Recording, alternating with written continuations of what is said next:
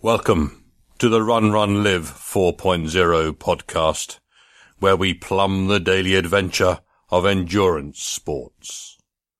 Let us seize this precious moment together and squeeze the life from it like a golden lemon sent to us fresh today from the emissaries of the gods.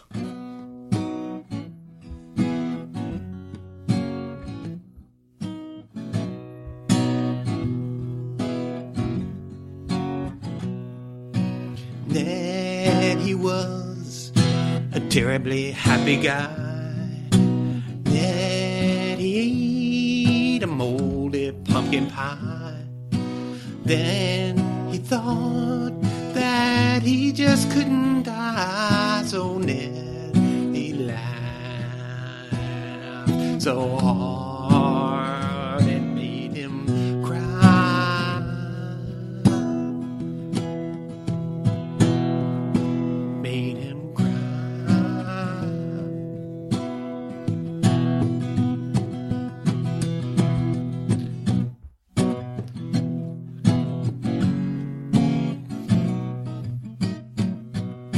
Hello and welcome again to the Run Run Live podcast, episode 4 395. Today's show is about endurance, and hopefully it will be available for you folks who are stepping into the Chicago Marathon this weekend. Not that you would need a podcast to listen to at Chicago. I mean, you've got 45,000 other runners to talk to. You probably won't catch Galen Rupp or Mo Farah. You might be able to catch Joan Benoit Samuelson. She's going for the age group record as a 61 year old, but that's probably doubtful as well. She's still pretty fast. And Amy Cragg is out there. She's out there with the elites. Maybe you'll see her. I hear the weather is going to be bad. High winds, maybe some rain. Now, I remember joking after Boston this year that if they had that kind of weather in Chicago, it would be like the apocalypse. So hopefully it won't be too bad. And we'll give everyone something epic to talk about, right? So endurance is the theme today. I talk with Karen, who is a prime example of not giving up. This is the second person this year who I have talked to with one of these incredible stories of just endurance, personal endurance and rebirth. It's really wonderful. In section one, I'll give you a primer on Achilles tendonitis. And I made a video for this one as well because the stretches that I will proscribe, prescribe, proscribe, I don't know. They're hard to explain without a visual. And in section two, I will wax poetically about endurance.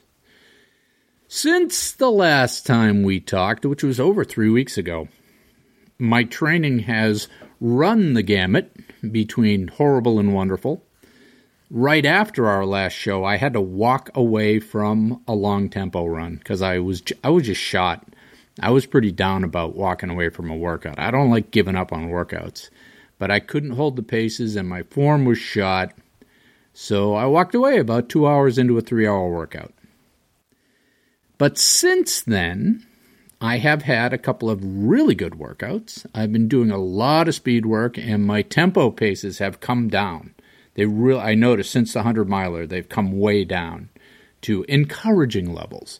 I've been, been consistently holding paces in the 730s on my long tempo, and that bodes well for the target I have for the upcoming Bay State Marathon. And some of you may have heard that you would have needed to beat your qualifying time by over four minutes this year to get into Boston. As registration closed right around that time, the BAA announced that for the 2020 race, they're lowering all the standards by another five minutes. And for me, that means I now need to run a 335 to make the standard, which is eh, a couple seconds over an eight minute mile.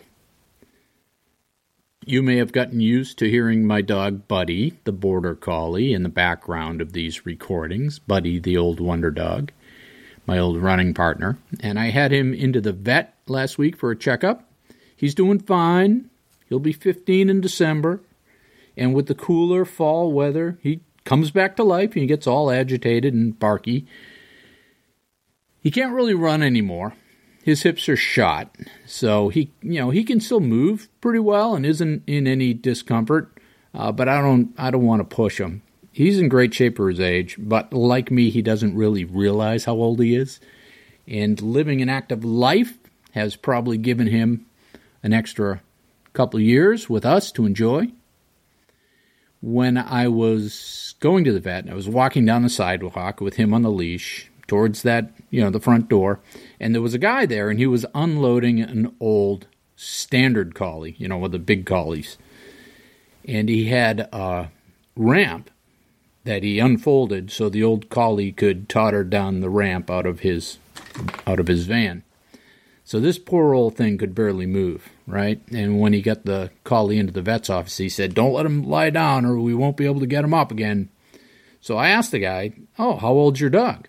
Thinking that this, you know, museum piece of a collie must be really old compared to Buddy, and the answer was twelve. So Buddy was two years older than this poor old collie, and he's trotting around like he owns the place ready to go. So there you go. Lead an active life, and you'll have a much higher quality of life in these later innings. On with the show. It is when we learn to leave our comfort zone that we find ourselves communing with our inner strength.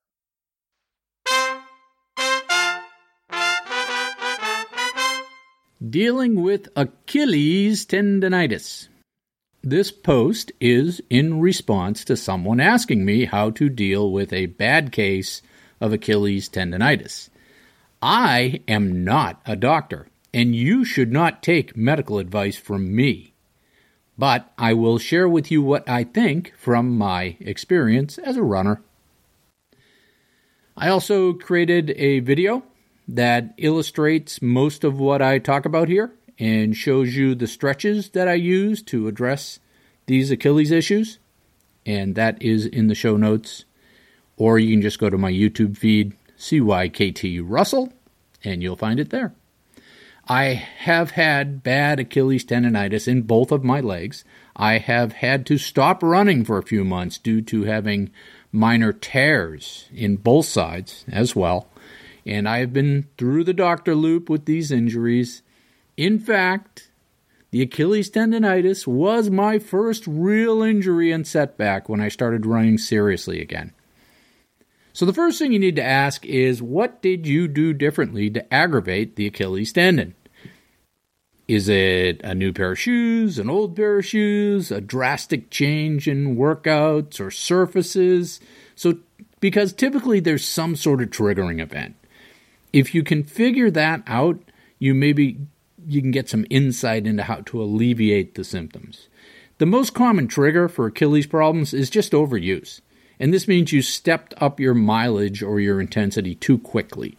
Or you just increased your mileage intensity to the point where the Achilles became the weakest link in the chain and it was just the first to go. In new runners, Achilles tendonitis is one of the most common ailments right up there with runner's knee and IT band issues. It's basically the first thing to complain when you bring your mileage up. Now, this Achilles tendon attaches to that big calf muscle right there on the back of your leg and attaches it to the back of your foot. And it's designed to be a flexible cord, like a bungee cord, that stretches every time our foot hits the ground and in doing so, it takes the shock of your body weight. It stretches and then it releases that power from the legs into forward motion. The Achilles is one of those unique adaptations that makes us humans great runners. You can't run or walk without an Achilles. It's part of the chain of muscles and tendons and fascia that run up the back of your leg. The biggest symptom of this ailment is soreness in the Achilles tendon or in the fascia surrounding the Achilles tendon. If you poke it with your finger, you'll feel the soreness. It tends to be sore in the morning when you first get up, and it'll be sore when you first start running, but then it'll feel better as the run progresses and you warm up, only to stiffen up again after you run and when you cool down. As it starts to worsen, if you keep running on it, you may hear a creaking sound when you walk or flex the foot. And this is the fascia catching on the tendon as it moves. So it starts as a sore spot. That's not a real problem. You can run through that and treat it with stretching and therapy. But the next level of progression is when you have tearing in the tendon or the fascia. And when this happens, you will have visible swelling and redness in addition to the soreness. The worse the tear, the worse the swelling will be. If you have any swelling in your Achilles, don't be a dumbass and stop running. If you keep abusing it, eventually scar tissue will form, and that's that's difficult to rehab. In advanced cases, you will additionally have ossification or bone growth at the attach points, which is also very difficult to rehab. And this is what we mean when we say you have chronic Achilles tendonitis. You kept running on it until it developed scar tissue and bone growth. The problem with the scar tissue and bone tissue is that they are not stretchy, as the original tendon is. When you use the Achilles, this hard tissue doesn't stretch, it tears. And you have this worsening cycle of tearing and scarring as each new run sort of opens up the old wound. So, how do you treat it? Well, if there's visible swelling and you think there's a tear, you need to stop running until that comes down. Obviously, you can treat that swelling with ice and ibuprofen and etc like you would any other injury but that doesn't fix anything. It just brings the swelling down and, and maybe some of the pain. If there isn't swelling or the swelling has come down you can start to treat the injury. The achilles tendon doesn't get a lot of blood flow so i have found active recovery a better solution than just sitting around waiting for it to heal especially if there's some scar tissue in there. So you can ease back into running or keep running, but avoid the speed work and the hill work until it recovers a little bit more. Do your stretching, do your therapy before and after every run, and it will get better as you run. It won't be as sore. So, this type of nagging injury requires patience it may take a few months to get on top of it, and it will never fully go away. You'll always be at risk of it returning, but you'll get you get better at at feeling when it starts to show up, and you get better at treating it. Especially if you bump up your mileage or bump up your speed work. Like I have a little, I can feel it right now because I've bumped up my speed work. So, first thing you can do therapy wise. You can break up that scar tissue by digging in there with your thumbs or a roller or your fingers or any type of tool that you feel comfortable with. And that's what the, the PT guy uh, is going to do if you go to PT. So this the point of this is it breaks up all the hard bits and it brings blood to the area and helps it heal. And you can stretch the Achilles and the whole chain of muscles and tendons in the back of the leg. If you stretch out the system, it'll start to recover. Nice, long, stretchy tendons, they don't tear. I have demonstrated the stretches that I use in a video, which is included here. See the link. Third thing you can do is wear a night splint, and this will keep it from tightening up overnight, and it really helps that morning pain. So, as always, I'd be remiss if I didn't comment on running form. These types of injuries can be caused by bad form, so take this opportunity to make sure your mechanics are good. Have a coach look at your stride, look at your form, tell you if you're doing it wrong. And for the Achilles tendon, shoes can be part of the problem. One of the common things is when you change the the heel drop in your in your shoe. I'm not going to get into the barefoot or zero drop argument, but that heel drop directly impacts the length of your Achilles and is something that you can look into on your own. So, in summary, this injury is a bitch because you feel fit everywhere else except for this tiny stretch of tissue, and you feel like you should be able to push through it. But the Achilles is a keystone element to everything else, and you need to give it the attention it deserves. Achilles tendonitis is not the end of your running career. You can work through it, but it takes patience and persistence. You got to be smart. And now for today's featured interview.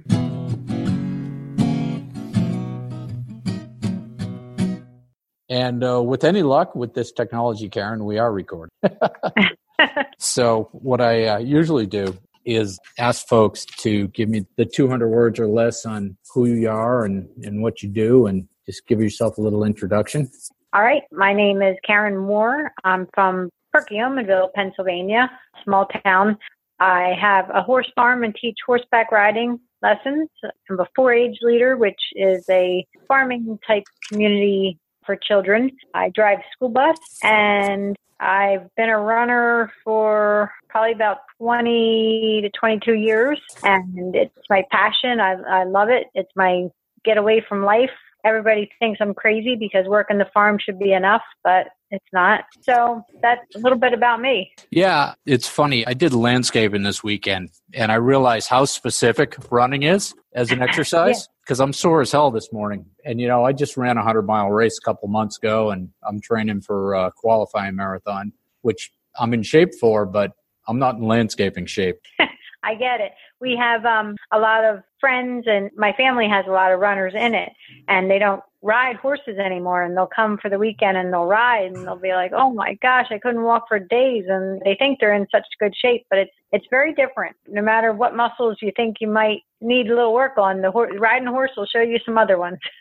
Yep. So I found you in the Boston Marathon training group on Facebook that I browse through every once in a while to see how people are doing. The Boston Marathon has this sort of irrationally passionate following that is kind of fun to uh, associate with. So I saw your story in there, and I'm just going to read, if you don't mind, I'm just going to read what you uh, wrote just to give us some context to our conversation here. And you can criticize my dramatic reading if you want.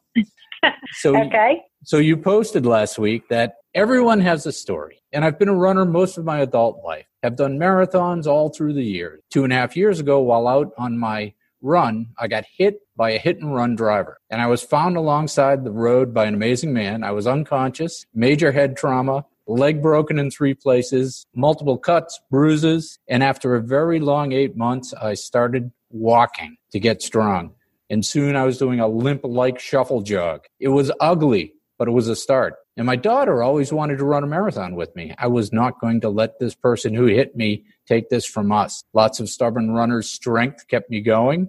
Never would have guessed it, but two years after, I ran a marathon with my daughter and almost qualified. Two months later in Philly, I did it. What the power of love can do. Cannot believe it's real. Scared, proud. My daughter will be my cheerleader. Her goal is to qualify this year in Philly. Someone wake me feeling blessed. So that's uh, quite the short story there. Yep, that's it. So you were a runner before you had this interaction with the hit and run driver. Yes, yeah, I had run for a good 20 some years and I'm always morning runner since I'm a school bus driver. I have to run before my work starts and I'm always lit up like a Christmas tree and people kind of in my neighborhood know me and and smile, wave, you know, there's crazy Karen and it's just what I've done for 20 some years in our neighborhood. But there's one particular morning, person that knew me and uh wasn't paying attention. He was a newspaper del- delivery person, hit me and then was scared so he left the scene of the crime and I was unconscious until I they did they don't know exactly how long until I was found by the gentleman. So I don't remember too much of it, but just things people tell me. so when did you wake up? I think I believed waking up in the ambulance. Okay. I remember little parts of that, and I want to put a shout out to Road ID. If it wasn't for Road ID, they would have never known to contact my husband. So he met us at the hospital because of Road ID, and um, he was at the hospital, and I remember pretty much from that point everything pretty good. But uh, like I said, the ambulance ride was a little foggy. I remember some things, but not too much. I fought for months and months trying to figure it all out, and that doesn't help a head injury. It makes it worse. So I had to just let it go. Yeah. So what did the doctors say after they got you patched up and conscious again? What did they say to you? Well, of course, what every runner never wants to hear is that you know you probably shouldn't have been doing that at that hour and you probably are not going to be doing that again. And i knew right then that they were whistling dixie i was going to be doing that again even then. And everybody kind of didn't like that idea. My husband it scared him because uh, it could have been worse but with as many i guess i was in the hospital for about a week and a half and then got home and was no weight bearing for a few months on my leg and because I couldn't hold myself up because I had injuries to my shoulders back and stuff. So I it wasn't so much that I wasn't allowed to walk. I just was unable to support myself. Yeah and just started physical therapy and in my head like I said I knew I was going to run again. So that was my goal. And all through therapy they kept kidding around that you know man you're stubborn. You would think you would want to run again. And i didn't say anything because i didn't want to set myself up for a disappointment. So i put in my head i knew. And then like i said it was about eight months. And then i just would we have a long dirt gravel road and it's about a mile long and it was my goal to get to the end of it walk to the end of it and back. And I did that. I was out of work for about a year because after a head trauma, you can't drive school bus. So I started doing that mile and then I started kind of, I called it the Quasimodo run and I never did it when car was coming because I knew it looked ridiculous. But every time nobody was around, I'd do it. And then it, I got used to it and I let cars see me and they would usually stop and be like, what are you doing? And I just said, it just feels good to, to think that I can do it.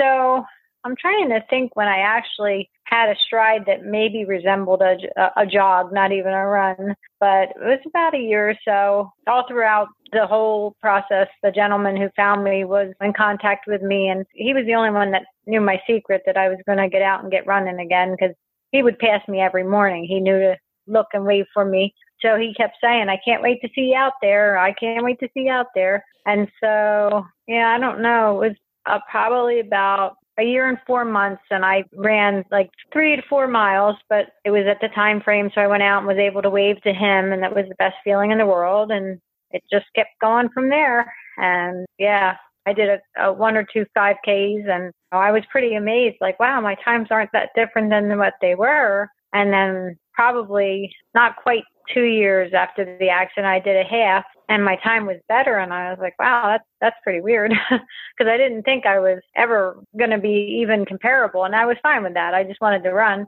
And then I ran the VIA in Allentown Marathon and mm-hmm. I came in at 401 and 401 was a little better than my best ever marathon and I thought well that's crazy and my daughter she's like you know you were a minute from qualifying and I thought well that's crazy I that's I never even would want to qualify for Boston I just wanted to run this again and with you and well I don't know what got into me in Philly I decided well I I'm gonna go, go ahead and give it a try. And so in Philly, I pushed it to the max, and I made it with a 15 minute cushion. And she ran, and she she missed it by five minutes. So she's going to try again this year. And I, I, I kid with her all the time that you're killing me because that means I got to try again and do this again. So, what was the sort of the emotional arc of this as you're looking at it? Because we all see people, you and I, online will go, "Oh, I pulled a hamstring. I'm not going to be able to run my race next Saturday. It's the end of the world. I'll never run again. And then you're looking at it as a three year project to get back to running again, right? I mean, oh yeah. How do you hang in there that long in the oh, was of that so, kind of adversity? So so hard. Many many tears many bouts of depression and, and frustration, not just over what I couldn't do that I wanted to do, but just how could this have happened to me? And, you know, the pity party that you want to put yourself in. And all throughout it, we were going through the court hearings of the man who hit me. So it just kept coming back, even though I wanted it to go away. And I guess in all of it, that gave me the strength, though, as I sat there and looked at this person who really didn't, he, his whole he kept saying that he didn't hit a person. He didn't hit a person. He hit a deer. And when they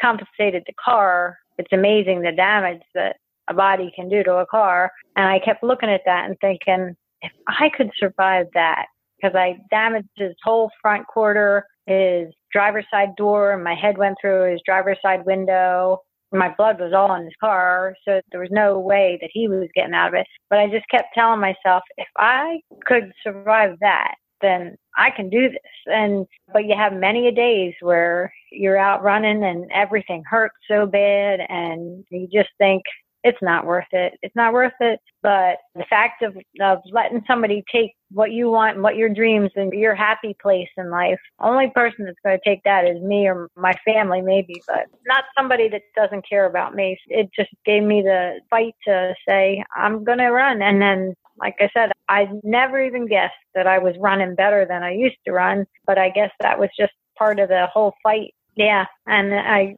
just recently met with the state troopers who were part of the whole team of, of catching the guy and helping me and, and uh, let them know that I qualified. And it was an ama- amazing emotional thing that because they just thought it was great that I wasn't going to let that change me. I'm going to continue to do what I want and love. And so, yeah, it was really cool. So, did this guy just drift off the road? Did he clip you from behind? He actually he was traveling on the other side of the road. He crossed the yellow line and he hit me from the front. Wow. And yeah. And you didn't um, see it didn't see it soon enough to jump out of the way or just Actually, I'm wrong. I'm wrong. I'm not thinking. I'm sorry. He did hit me from behind. I was I was on the far side, the the left side of the road, and he yeah. was traveling on that, and he crossed over the yellow line. Okay. And that's yeah. I'm sorry. I wasn't thinking. So you were running into traffic, but he crossed the line and hit you anyhow. Yeah. Yeah. Yeah. yeah there's nothing yeah. you can do about that. No, no, and and that's I am lit up. I have you know one of those full LED vests and I have, you know, blinkers. I have everything because everybody that knows me, you know, came to the court and said, we laughed about, she looks like a Christmas tree running down the road. And um, it took many of court hearings to him to honestly say, he goes, honestly, he said, I wasn't even looking. I was looking down at the papers and it's not that I, he just wasn't looking at all. And then he, you know, was afraid to know what he did. And so he just ran. Yep. A lot of the roads where you are in Pennsylvania are pretty tight. There's not much shoulder. So it's hard running out there sometimes. So yeah.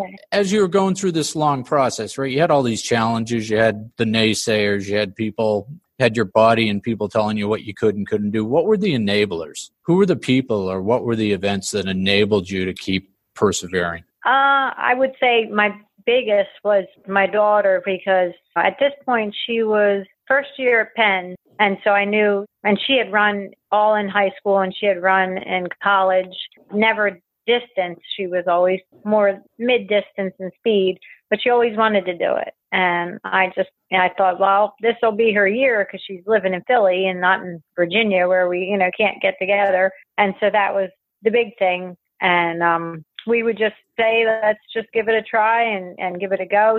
She was really kind of doing it more just to help me, and I was helping her train. So she, I would say she was my biggest. My, my husband was awesome letting me do it, but I know it scared him to death. um, it still does. It, I know it's very hard for him, but the biggest is just my own stubbornness and, and then my daughter. And I just think passed down through all my kids is, is this goofy sport of running. I don't want to give that up. No, it sounds like it's part of your life and you're going to keep it that way. So yeah. when you first started running in sort of this uh, weird limping motion, what was the transition to get back to an actual running form? If you're qualifying for Boston, and you've got a decent form now. So do you have to do a lot of work to sort of work the kinks out, or do you still run with a little bit of a limp? And is there any hangover? Do you have any weird joint pains or things oh, yeah. that you know are from the accident? Yeah, I pretty much think my stride looks like it used to uh, look. I think just how much I had to do physical therapy and stuff like that. I think I just got stronger without realizing that's how I increased my time. It, it wasn't something I even knew was doing. And honestly, if somebody would have asked me if I ever would have thought I would run Boston, I never would have thought it. My brother-in-law was a qualifier for many years, and I always thought, wow, that's so cool. Never, never. It just never even crossed my mind because I was not that runner. I love to do the marathons, but I was not fast and knew it would never. Oh, age helped me a little. I got to be honest with that. Um, um, but yeah, no, I definitely my leg that was broken. It swells up after every long run, and I got to ice it extra. I have pretty good bumps and and whatever where the breaks were. My forehead, I have a patch of on my forehead that I don't have hair there anymore. I look like I have a little receding hairline that will always be a memory of it, of it. And then, you know, I have scars that my shoulder and my back that will never, hopefully someday will go away, but not not yet. But I again, I look at it like they're just my memory to what I've been through. They're part of my character, I guess. I definitely uh, feel my long runs a lot more than I used to, but in the same sense, like I kind of don't mind the pain because I'm out there, I'm doing it. I kind of chuckle and say, "Bring it on! It's a long run weekend because I know it's going to hurt, but it's going to be so rewarding." Yeah, it's a mindset thing, right? You see that as strength. That's great. Yeah. What do you think you've learned from all this? Oh my gosh, I've learned so much. I've learned so much. I think the biggest thing is you can't do it alone. I mean, I never gave credit to every angle of something like this. I mean, from the in police, the investigators, the people that prosecute, the physical therapists, the ER. I remember just kind of being so foggy in the ER and, and some of the people that just, they said such simple things, but it meant so much. Just little things like that, just never take for granted. Everybody out there doing their job is going to make a difference and you don't realize it, but every little thing, and I, I just take so much more in than I used to take for granted because it can quickly change. I realize that. Mm. So what? I don't what, know if I answered the question quite right. no, no, that's that's fine. So what else has this opened up for you? What have you realized by going through this that you didn't think you could do before or didn't know before? Well, I'm not sure it's really a good thing, but I've been doing some motivational speaking with our 4-H group because honestly, I think a lot of what I grew up with, my horses and all that, that helped a lot because when you're dealing with a thousand pound animal, it doesn't always go your way. And sometimes you got to fight really hard. and so I just do a lot of speaking to different groups that are dealing with animals and, and stuff like that and, just say even though even though you you know you know you can do it whatever sometimes it takes a little bit more than knowing you can do it putting that extra. And sometimes it's failure and and you're going to have to fail a lot of times until you succeed and you're going to get banged up and bruised up and whatever. But in the long run it's going to be worth it. So I, that i think is the biggest hopefully i'm helping some kids that maybe need that little extra push. Right. Yeah teaching them how to uh, persevere. Yeah.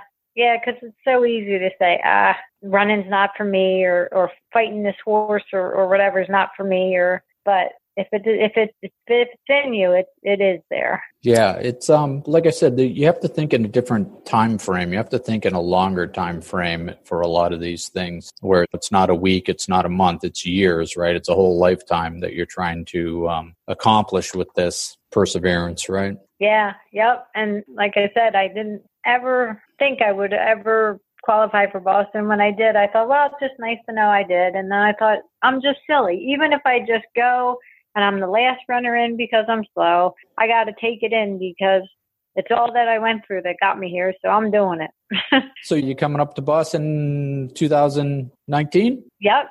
Yep. All right. Yep. I can't wait. I'm scared to death, but I'm doing it. oh, you'll have a blast. I yeah. I I keep thinking, huh, I really am crazy, but I just want to take it in, and I just want to know that I did it. Yep, you'll love it, and uh, you know there's it's good good people up here, great fans. The course is uh, is a storied course with a lot of stories on it, right? And it's a lot uh, of lot of lot of great stories on this course, and you'll be one more. Oh, I just can't wait! I can't wait to soak in every bit of it. I everybody I tell, I said, don't look for any special time because I'm going to soak in every minute. I'm not going to run fast and miss anything.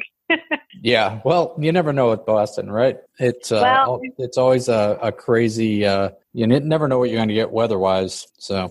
Yeah, I I remember that year after year with my brother-in-law, thinking, "Is it ever nice at Boston?"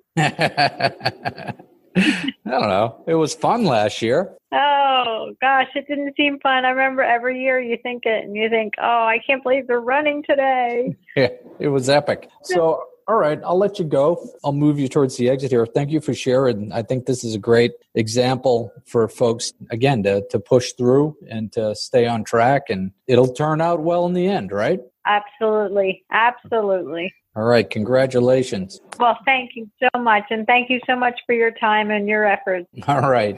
Bye bye. All right. Take care. Bye bye. Bye. Sometimes it takes a third party to tell us what we already know.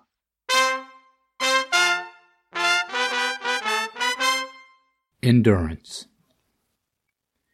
Endurance is different from grit or perseverance. Endurance is the ability to keep pushing in the face of discomfort, but also in the face of an unreasonable future. Endurance is the ability to put up with pain and discomfort, but also irresolution with no real offer of succor or success. To endure is to keep on keeping on, to trudge onward, for no other reason than you believe in the ethos of endurance. Endurance. The endurance is the purpose. The end result, the resolution, is merely an outcome. The goal achievement is merely a symptom of the endurance. To endure is to set aside reason. Endurance is irrational. Why keep doing something that has no predictable outcome? Why drop your shoulder into the push of a lost cause? Because there is purity in the lost cause. It is not a lost cause. It is a cause. And the end result, whether that be win or lose, does not diminish the worthiness.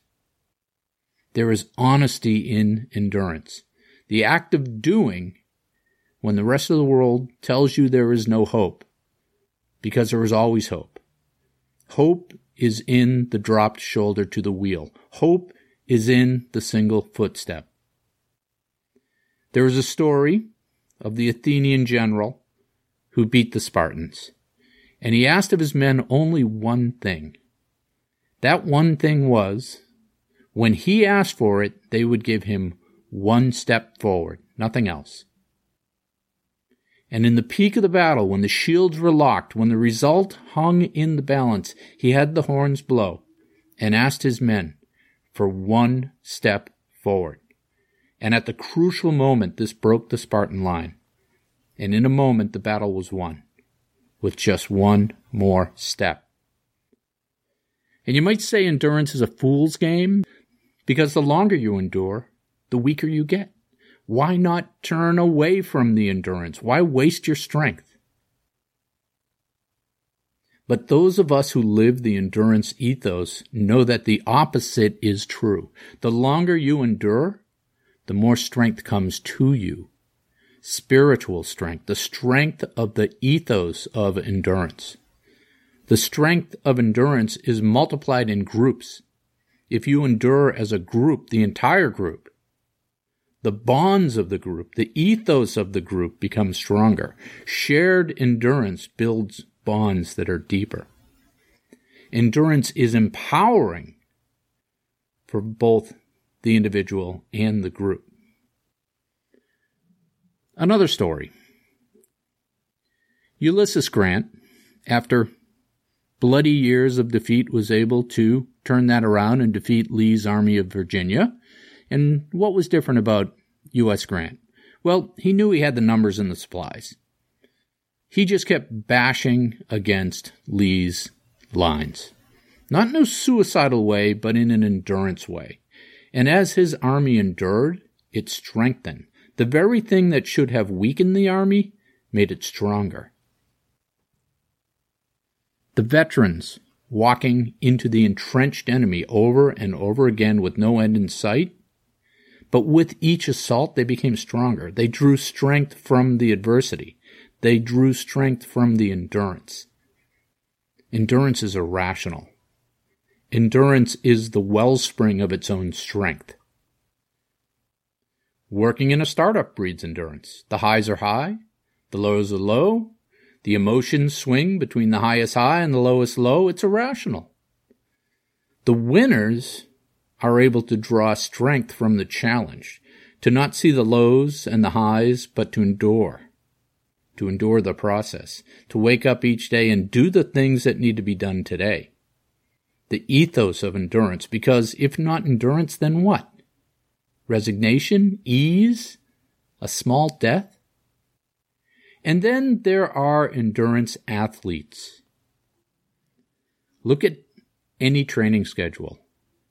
How do you qualify for Boston? How do you run a 100 miles? How do you do anything? You wake up each day and do those things that will bear fruit in two months or three months or three years. But you don't think of those things. You only think of today. You endure. You take one step. You get knocked down. You get up. You take another. There is no guaranteed future. There's only today and the work. Endurance is irrational. The Irish Catholics from which I am bred are great believers in suffering and the value of endurance, but suffering in itself for no purpose is not worthy. Purposeless suffering is self-indulgent.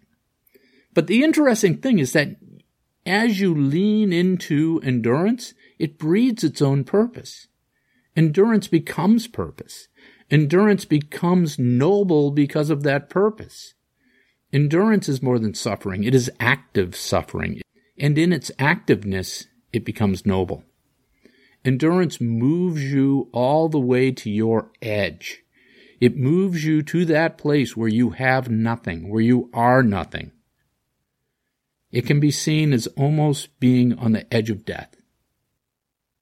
And then pulling back to find yourself changed against all the odds. The naysayers will tell you you've suffered enough.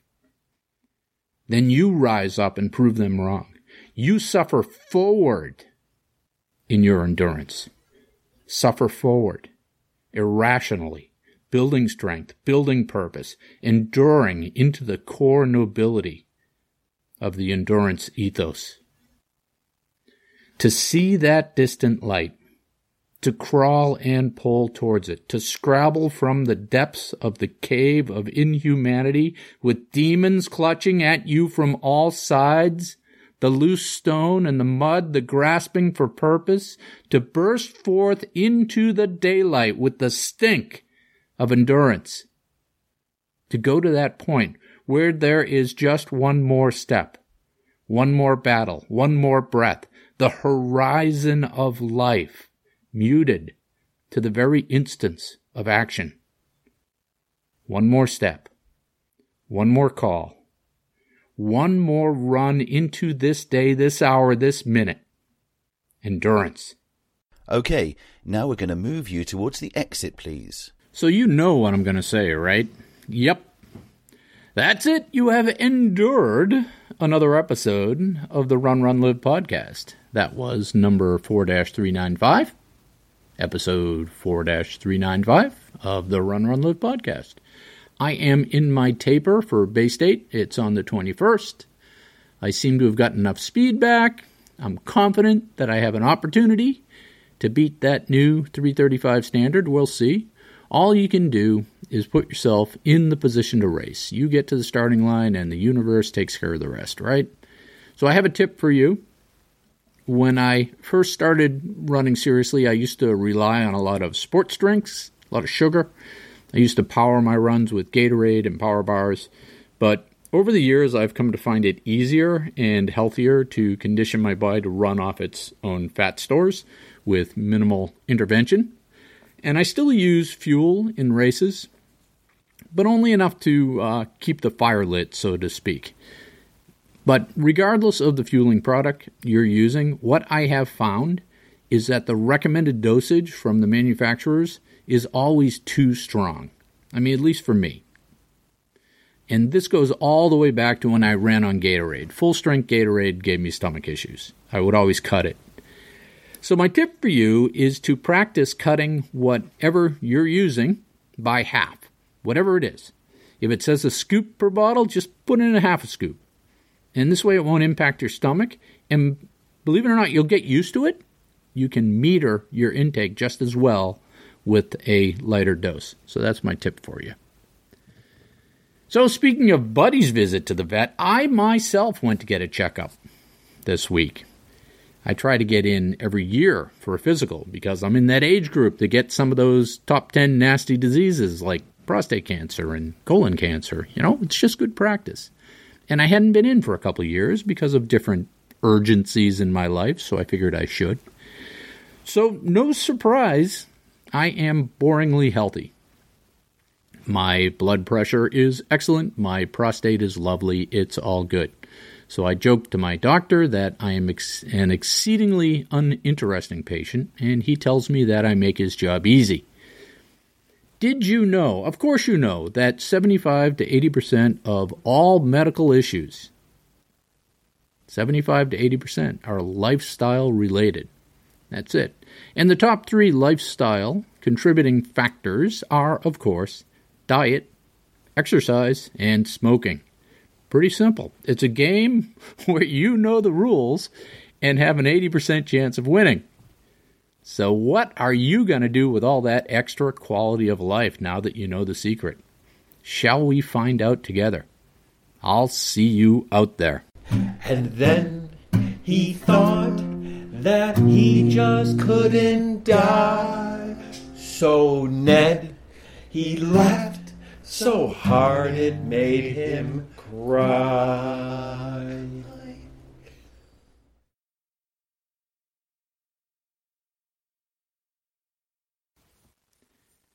Here comes the dog, soon as I start talking. Mr. Curious. Clickety, clickety, clickety, clickety, jingle. Should I keep going? I don't know. see, do I have any coffee? My throat's kind of icky. we'll give it a. Go- no, this isn't going to work. I got to put him out.